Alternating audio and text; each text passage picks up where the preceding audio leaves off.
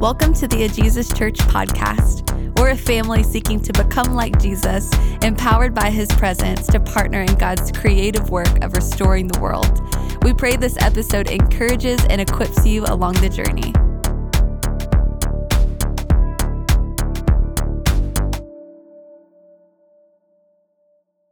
Our reading will come from the first book of Thessalonians, chapter 5, verses 5 to 11.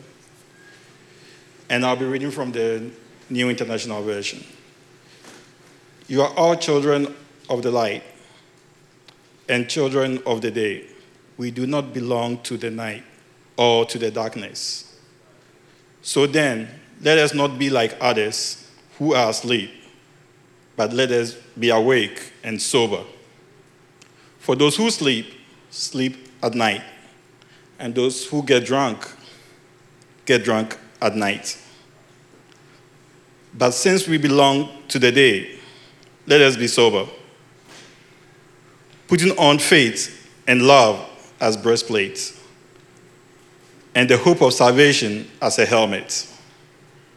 For God did not appoint us to suffer the wrath, but to receive salvation through our Lord Jesus Christ. He died for us so that whether we are awake or we are asleep, we may live together with him. Therefore, encourage one another and build each other up, just as in fact you are doing. This is the word of God. Let's just pray before we sit down. Jesus, thank you that you have things to show us, you have things to say to us. Lord, we want to receive what you want to show us today.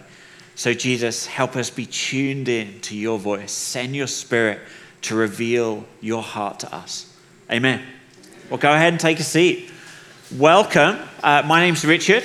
Really glad you're here today. Uh, if you don't have a Bible and you want to follow along, we're in First Thessalonians. Wave your hand in the air and someone will hand you a Bible. Um, and uh, welcome back. Oh, he's gone. I was going to say, welcome back, Tim. He's normally sat in that chair right there. Uh, welcome. He's left already, again. You can't pin the guy down. Yeah, some, some of our elders uh, just got back from a trip to London, so welcome back. Uh, I'm not jealous at all. not jealous at all. Uh, my time will come. Uh, but I do get the privilege of ending the series we've been in in First Thessalonians. We've been on this journey rediscovering church, uh, leaning in to like, okay, Jesus, we want to be this King Jesus family. What do you want to show us about how to do that?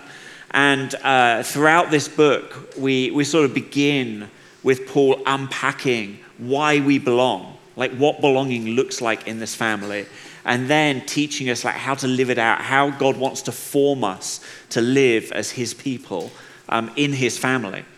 And uh, we're going to get to chapter five today, where there's the last big idea in Thessalonians that Paul wants to encourage us in, wants to encourage the church in. But we're actually we're skipping a little portion, so I wanted to say what we're skipping as well, because if you've been following along, you'd be like, wait a second, there's half a chapter missing. What's going on? Uh, so at the end of chapter 4, the Thessalonian church had a question that Paul is answering. And the reason we're skipping it is just not a question we have. So they were worried. They were like, well, Jesus is coming back, and like that this whole thing's going to happen. But what about people who've died?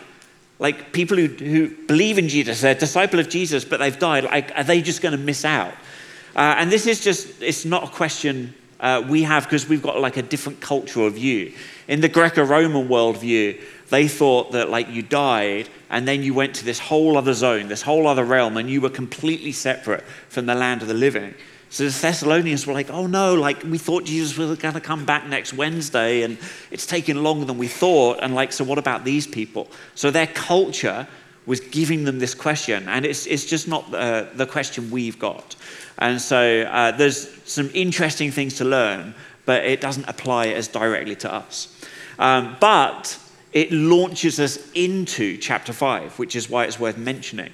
Because Paul, in reassuring them, he, he draws this imagery from uh, the, their culture and the Old Testament to paint this picture of like, hey, when Jesus comes back and the resurrection happens, like those who've already died in Jesus will be resurrected, and those who are alive, they together will. And, and he uses this picture of um, a, a, Greek word, a parousia, uh, which is where if a king was visiting a city, a delegation would go out from the city to sort of honor them and welcome them and bring them back to the city.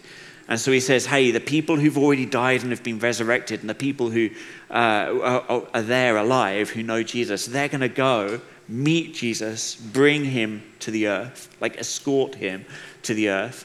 And using this imagery from Daniel, that it's all going to happen like in the clouds, which is Old Testament language for like where God's glory is, is showing up, where God's like rolling his sleeves up and like, okay, I'm here, I'm doing the thing. Um, it's sort of one of those kind of moments um, with the, the sound of trumpets, which harkens back to Moses being on the mountain. Uh, you know, when God gave the law. So it's just like this image of God showing up in his glory, in his power to do something. And that whether you've, whether you've died or you haven't died yet, don't worry, you're all going to be a part of it. So the, the rubber meets the road, though, as we get into chapter 5. Because this, having raised this sort of question of like, okay, but Jesus is coming back, so don't worry about people who've died, okay? That's going to be okay. But what about us as we sort of watch it coming towards us, as we wait for it to happen? And this is what Paul picks up. The, the chapter 5 is like how to live in light of this being our hope, of this being the reality of what's going to happen. So I just want to read the first few verses again uh, where Paul sets the tone. He says, Now, brothers and sisters, about times and dates, we don't need to write to you, for you know very well that the day of the Lord will come like a thief in the night. While people are saying peace and safety, destruction will come on them suddenly as labor pains on a pregnant woman, and they will not escape. So, this thing, the day of the Lord, again, there's like so much Old Testament language. If we were like totally immersed in the Hebrew Bible, this would all be popping for us. But uh, we're not as immersed, so we've got to like, okay, what's that mean? We've got, got to ask the question. So, the day of the Lord was this anticipated moment where God would show up to vindicate his people and to destroy evil and its influences forever. And so there's actually been several days of the Lord. Like one of them was when God turned up to rescue the Israelites from Egypt when the Exodus happened and he brought them out. And there's been lots of these moments of rescue, but it sets a pattern that culminates in like, yeah, but when, when is God going to finally do it in a way that's not like, okay, we've got kind of respite from evil, but you know, it's probably going to creep back in, but just it's done. Like, when is it just going to be over? When is the day of the Lord going to happen where God shows up and, and does this? Um, and the, the, tricky thing uh, for us is we talk about this in kind of two parts because Jesus has come in a way like there was a day of the Lord moment at Jesus' first advent when Jesus was born and came and lived and died and was resurrected. But that was the beginning of God's day of the Lord work. And Jesus said, You know, I'm going to come back to complete that work. And so we use this language of God as inaugurated. He's begun, but not yet completed this work. So sometimes we use language like it's a now and not yet kingdom, this kingdom of God.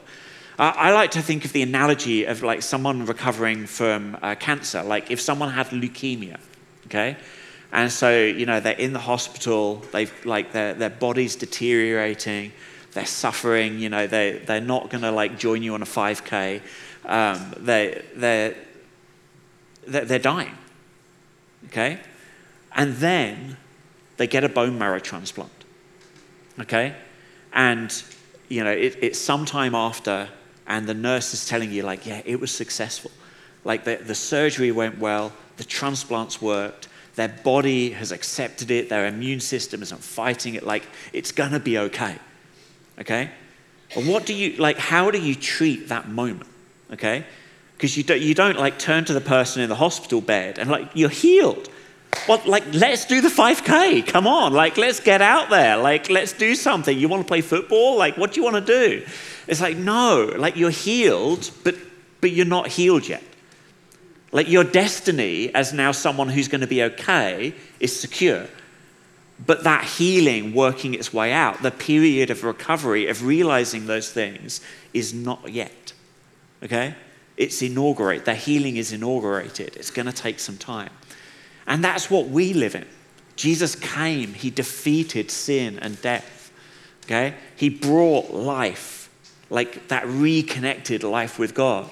And it's inaugurated but we still carry around loads of sin in our bodies. Like we, our, our purification from the cancer of sin has not yet been completed.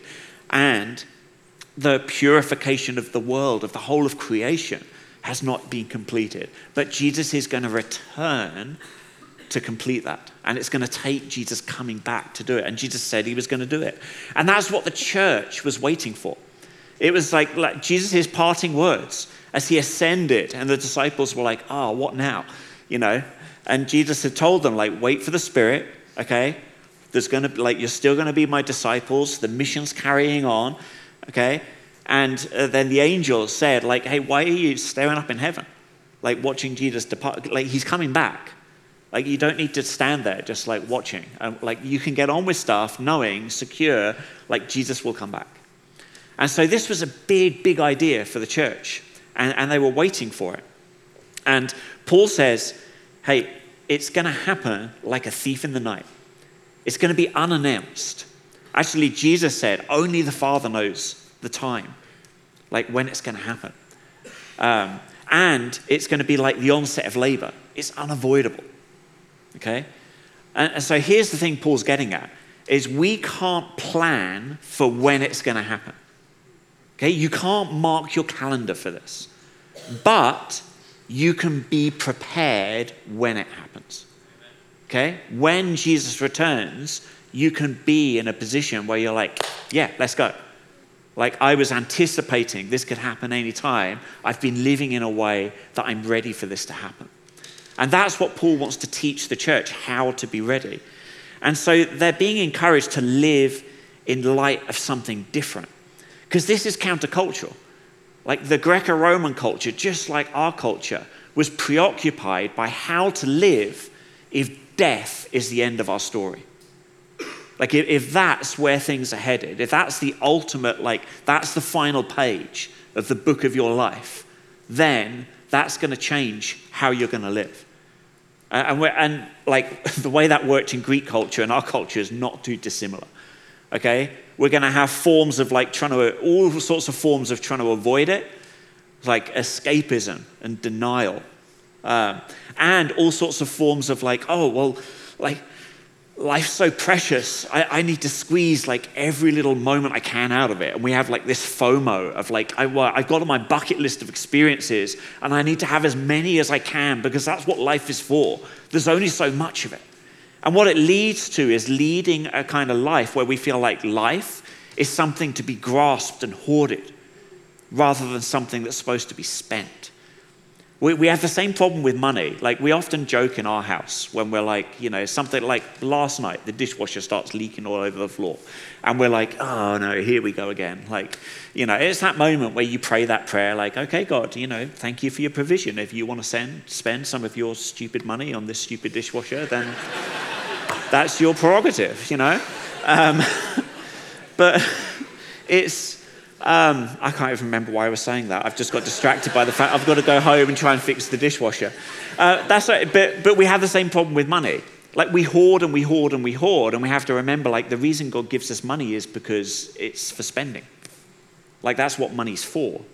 Like that's its purpose in life is to get spent. Now, it doesn't mean like spelt, spent stupidly or willfully.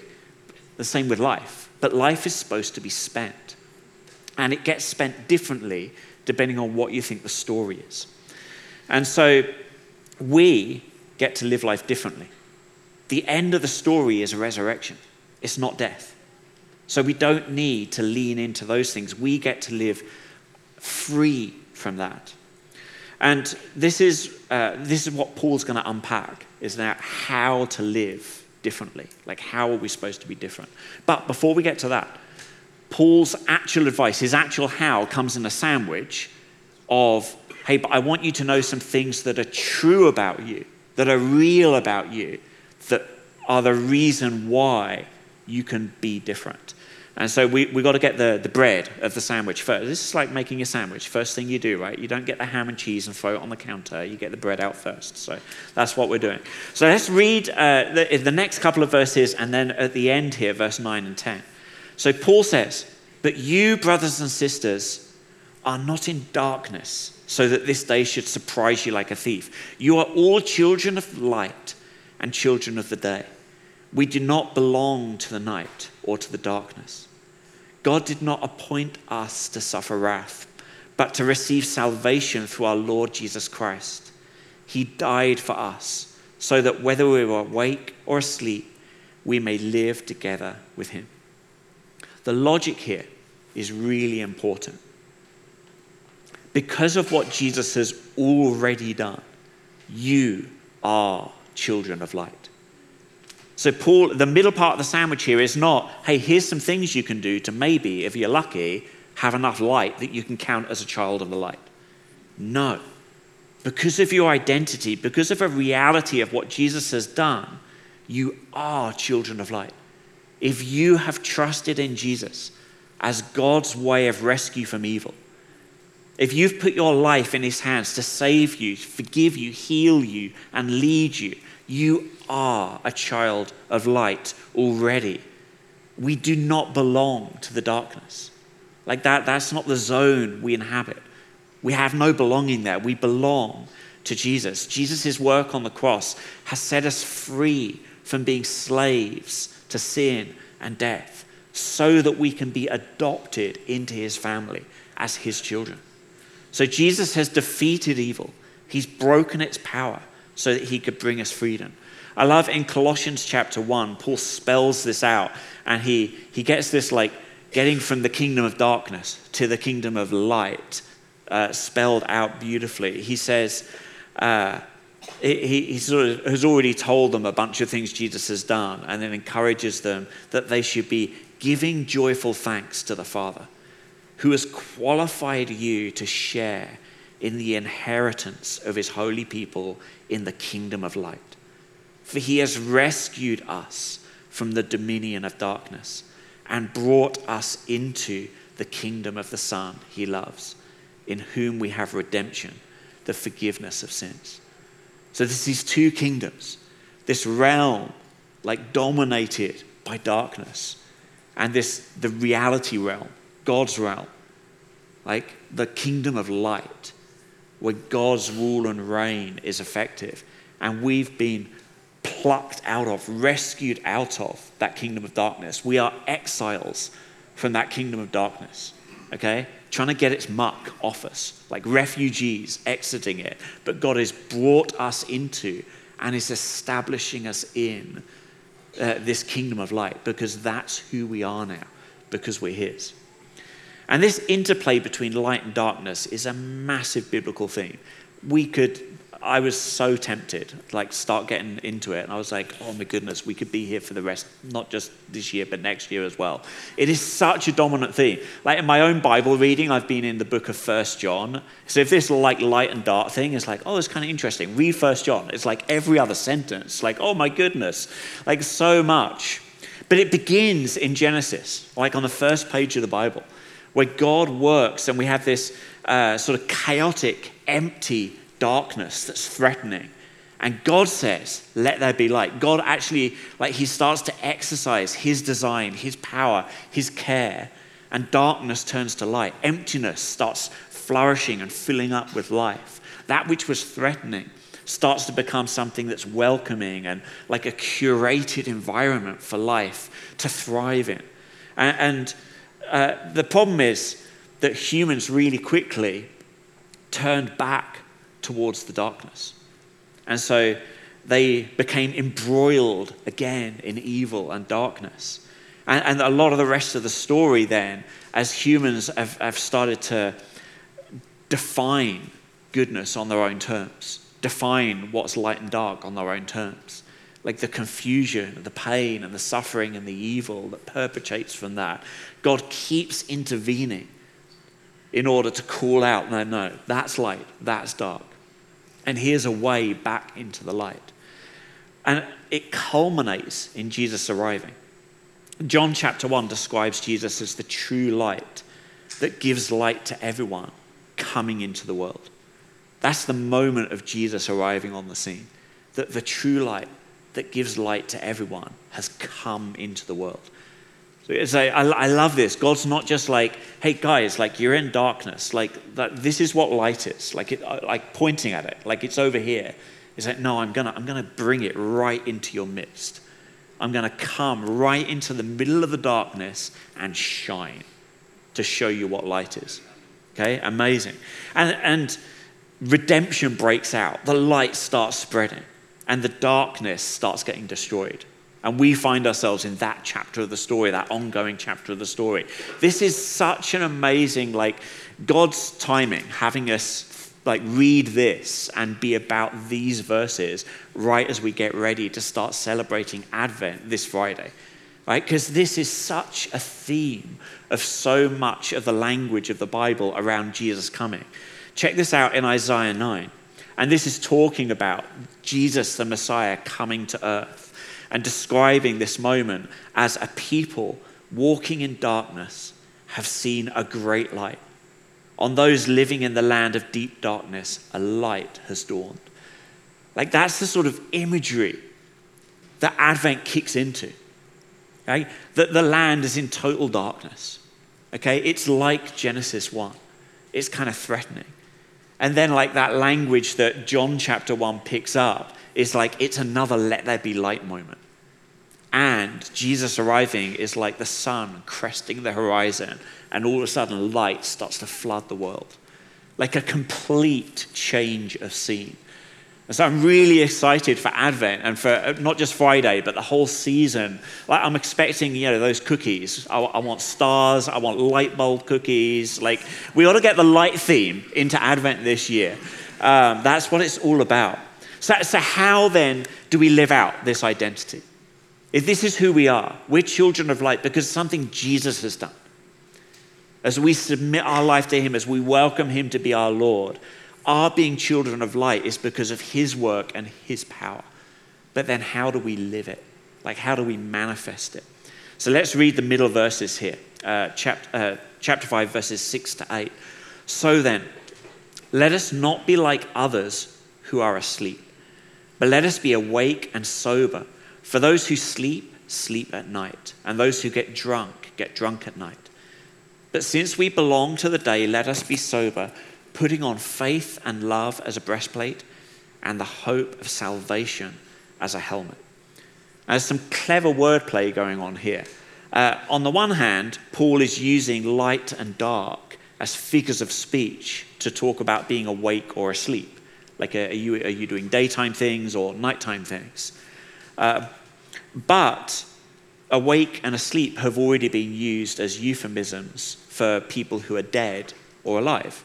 That was like a, a way in the Greek world they would talk about people who died, people who'd fallen asleep. And so there's actually an interplay between these two. If you're awake, then you're alert, like you're doing daytime things, you're doing the right kind of things to do in daytime, but you also, you're alive. Like you're alive to reality, you're, you're living in the light. And if you're asleep, yeah, you're doing like the things of darkness, you're doing nighttime things, but also you're dead. Like you're kind of dead. Like death is actually like what's dominating your story. You're, you're bound to death. Your future is death. And so Paul is drawing a contrast and he's trying to position us at a crossroads. And, and we approach this crossroads as children of light, okay, already secure our identity. But the crossroads is like, yeah, but how do you live it? Okay? If that's who you are, if that's who you're becoming, if that's your destiny, how do you live that destiny out in the here and now? And the, there's a warning in here. Even though we are children of light, we can end up following the pattern of life of those around us. We can take our cues from the people around us. We, we live as children of light, but we're surrounded in this world by a lot of darkness. And we cannot take our cues for our values and our practices from what surrounds us. And, and just we ourselves, we are escaping darkness. God, as He forms us to become like Jesus, is disentangling us from darkness and its influence.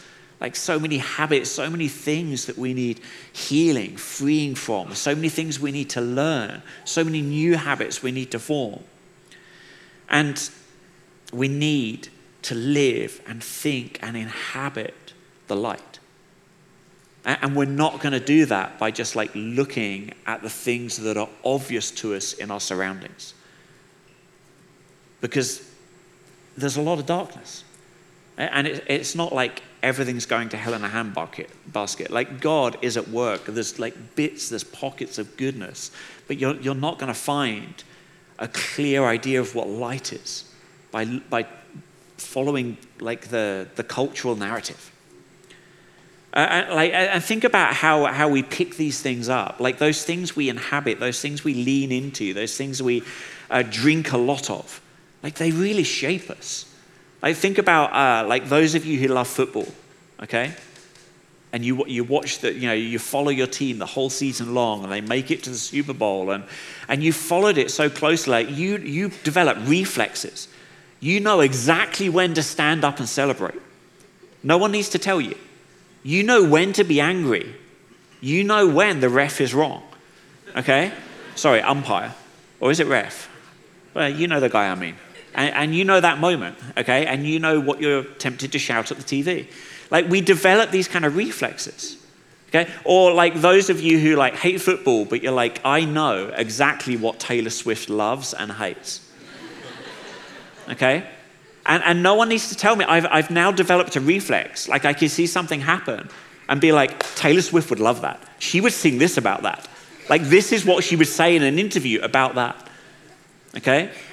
All, all of those reflexes, and, and like having some of that is, is okay. That's fun. That's like participating in our world.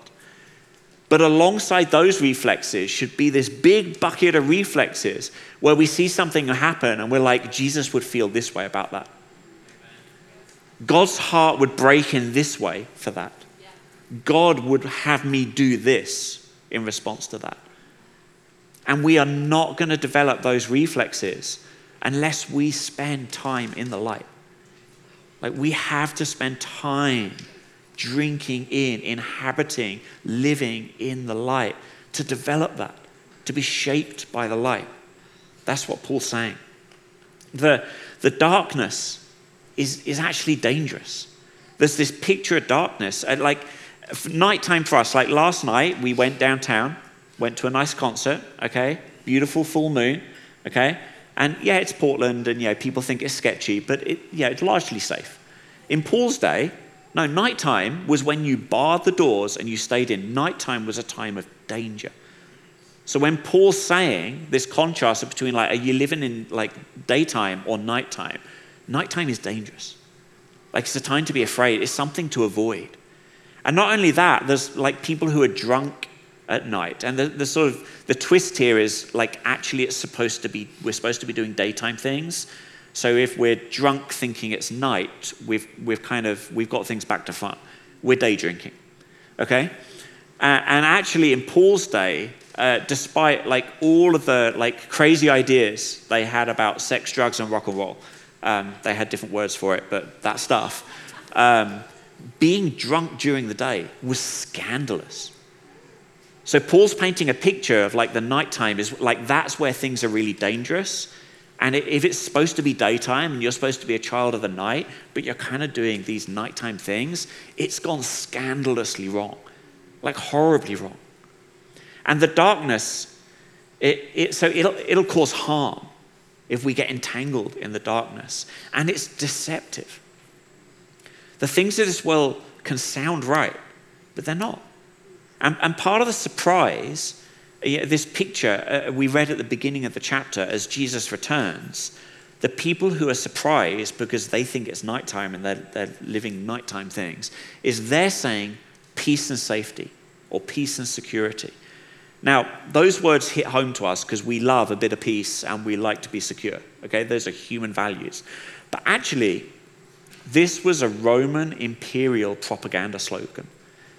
This was one of the catchphrases of the Roman Empire. What Rome offers you is peace and security. What Rome is the source of is peace and security. And all it will cost you is your loyalty to Rome. Like that, that is the message that people in the world that they're surrounded by have been drinking in. Because it sounds, yeah, like peace, that's a good thing. Security, that's a good thing. Loyalty to Rome, no. You're anchored in the wrong place, and it's deceiving you. And, and not only that, Thessalonica was this, uh, there's a type of city called a Tetrarchus Neokoros. Okay? What's one of those when it's at home? Well, it's a city that has paid special tribute to Caesar. So they've got temples dedicated to Caesar, the monuments set up to Caesar. They've even uh, been given the privilege of giving like special titles to Caesar. So here you've got this fledgling church, okay, being already different because they're like, no, like the Roman imperial like slogan, like that's not our slogan. Like we can recognize the twist on it. In the middle of a city where there's all this pressure to do things a certain way, okay? To be Roman. And not only that, like you read Acts 17 when Paul goes to Thessalonica, and the Christians in the city have already got a reputation of being troublemakers.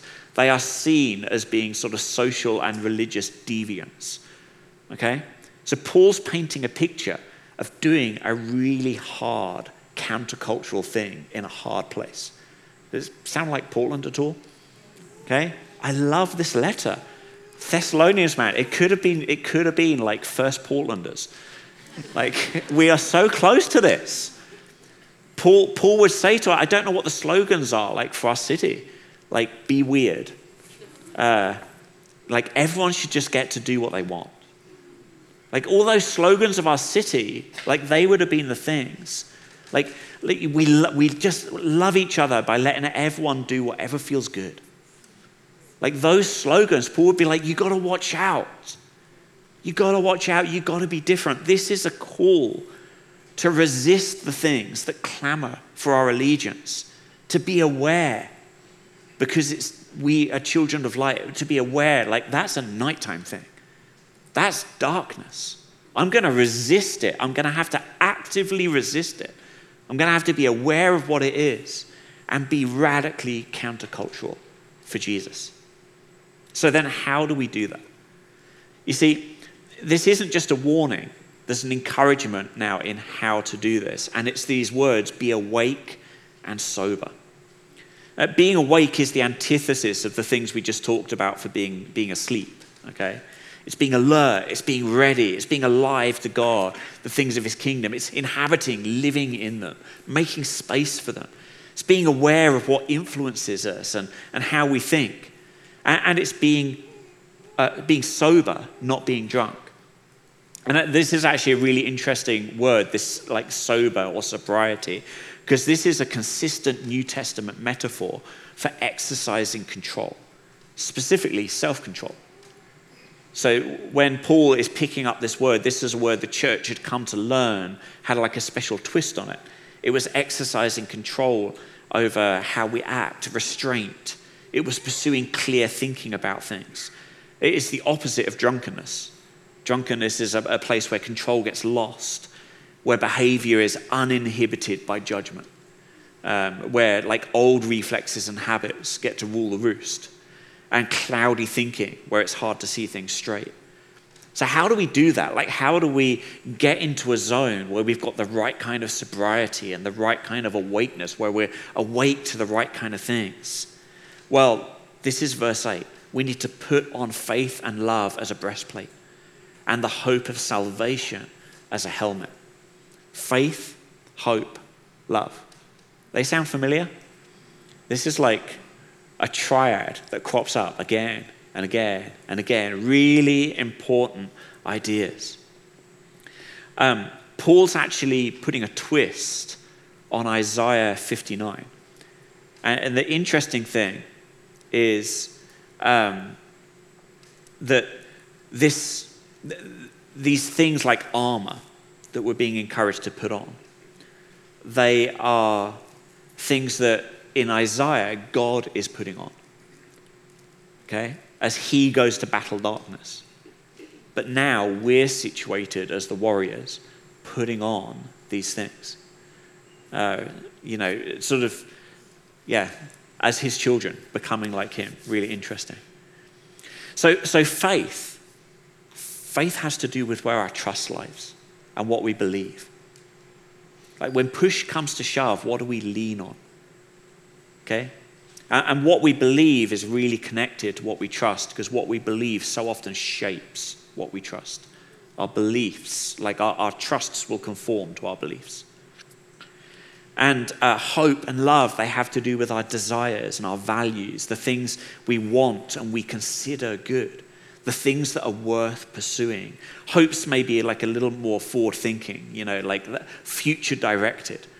Like what, you know, if I'm on the map, like what's the destination? That's what hope is. And love is this all encompassing word, but it does bring in a little bit more. Like, what are those things that I want to enjoy now? Like, what are those things I desire in the here and now? What do I value? Because those things, okay, what I trust, what I believe, what I desire, what I value, like, they will shape what we see and how we see things. They, they become the filter through which we interact with the world. Okay, things happen, opportunities come up. Like our responses, our reflexes are shaped by these things, these ingredients. And like that's the, the bottom line of uh, the, the control, the sobriety we're being told to exercise is it's not just a matter of like, well, you know what, like max power your control. Just like, you know, just, just try as hard as you can to be controlled. No, have the right ingredients, and control will actually flow. Like you, you need these ingredients. We need faith, hope, and love that have been shaped by the kingdom of light so that we can actually tune in to light. Like this is, I mean, we don't have this anymore, but like TV sets, and you had to turn the dial, and like, nope, that like, oh, we're getting like two films at once here. This is kind of weird. You know, like you got to get it on the right frequency like, this is what Paul's talking about. We've got to tune in because then our reflexes are going to be different. Something's going to happen. And the loud voice in our head is not going to be, oh, Taylor Swift would. It'll be, oh, Jesus would. We can still be aware of Taylor Swift. It's okay. Like, she's not demonic. It's all right. but we got to know what Jesus thinks first. That needs to be at our core. Now, and this, this story about being children of light is really exciting because us becoming the warriors, putting on this armor, is an invitation to see ourselves as participants against the, in, in the fight against the darkness. Like, this is the exciting thing. Um, let me ask you this Who does the Bible say is the light of the world? It's okay, you can answer. No. I knew you'd say that, you see. I got you. so much fun. No, in, in John 9, it actually says that Jesus will be the light of the world as long as he's in the world. And Jesus is light, okay? So wherever he is, he's, he's in the world, he's light. He's the light of heaven, he's the light of all creation, he's the light of everything. But check this out Matthew 5. You are the light of the world. A town built on a hill cannot be hidden. Neither do people light a lamp and put it under a bowl. Instead, they put it on a stand and it gives light to everyone in the house.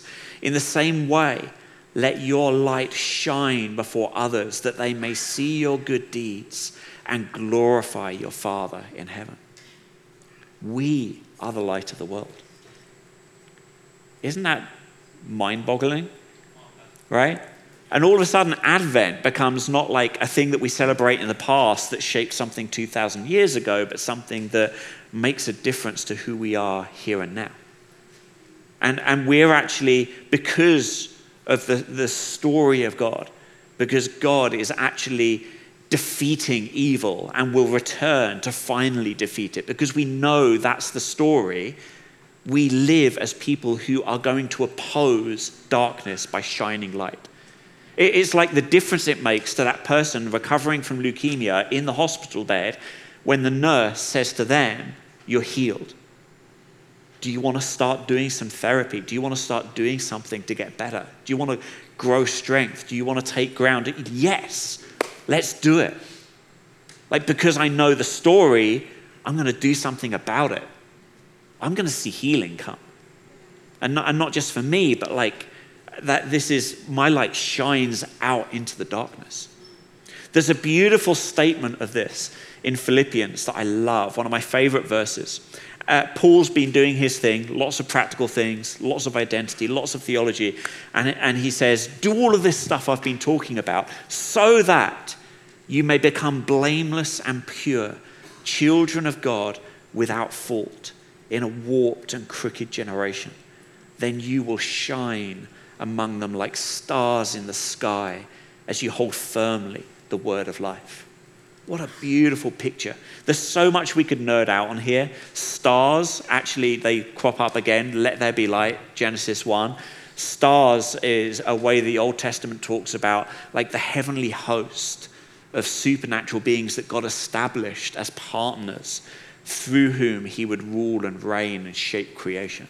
So, calling us stars is about God elevating us and saying, You actually are my image bearers, my authority bearers. I'm the source of light, but you get to be little lights shaping this world. And you shine in the darkness. Like, how, how beautiful as we think about Christmas and Jesus arriving and it changing the whole landscape as dawn breaks in. And to think that we might be in someone else's life, the star that changes the landscape as God's light breaks in.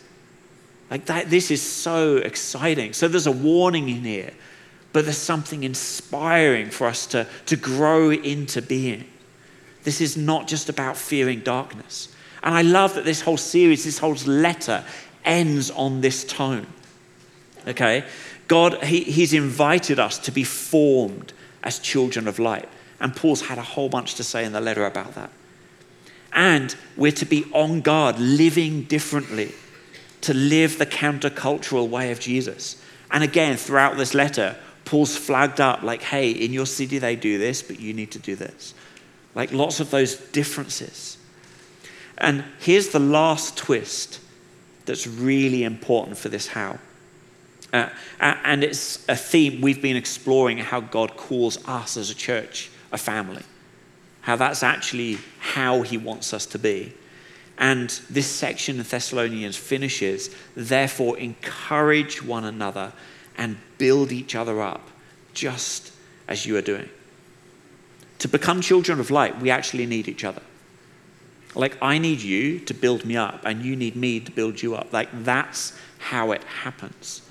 The encouragement, the building, is not something we go hide away and do on our own till we feel like we've got enough light, and then we can be like, hey, like I'm ready to join in. Like, no. As refugees from the kingdom of darkness, we arrive in this family with all the crud. And as we participate in that family, we get shaped, we get transformed. So, the last encouragement is that we need to be formed by being active in God's family, by active life in this family, in God's church. And, and the rest of this letter goes on as Paul gives like a list, like a quick fire round, like lots of practical, like here are light things that you need to pursue. But it's really interesting at the top of that list, the very next verse, is God talking about how we need to be aware of how we're connected to the people God is using to build us up and encourage us in the church. That we need to be aware of those things. Like God's really highlighting this for us. And how I want to finish the series is by actually reading the end of this letter. Um, and my, my hope is that as we've stirred ourselves up to be like, yeah, I want to be a child of light. I want to like, I, I want to pursue living out the reality of being a child of light that God has made me. That this quick fire round Paul has, there might be something that God actually wants to say, yeah, and that's an area I'm forming you in. Pay attention to that. And, and if, if nothing else, Paul finishes with a beautiful prayer that then we get to pray over ourselves. So, would you stand with me?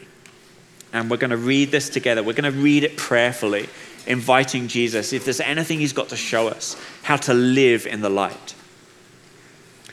So it says this Now we ask you, brothers and sisters, to acknowledge those who work hard among you, who care for you in the Lord, and who admonish you.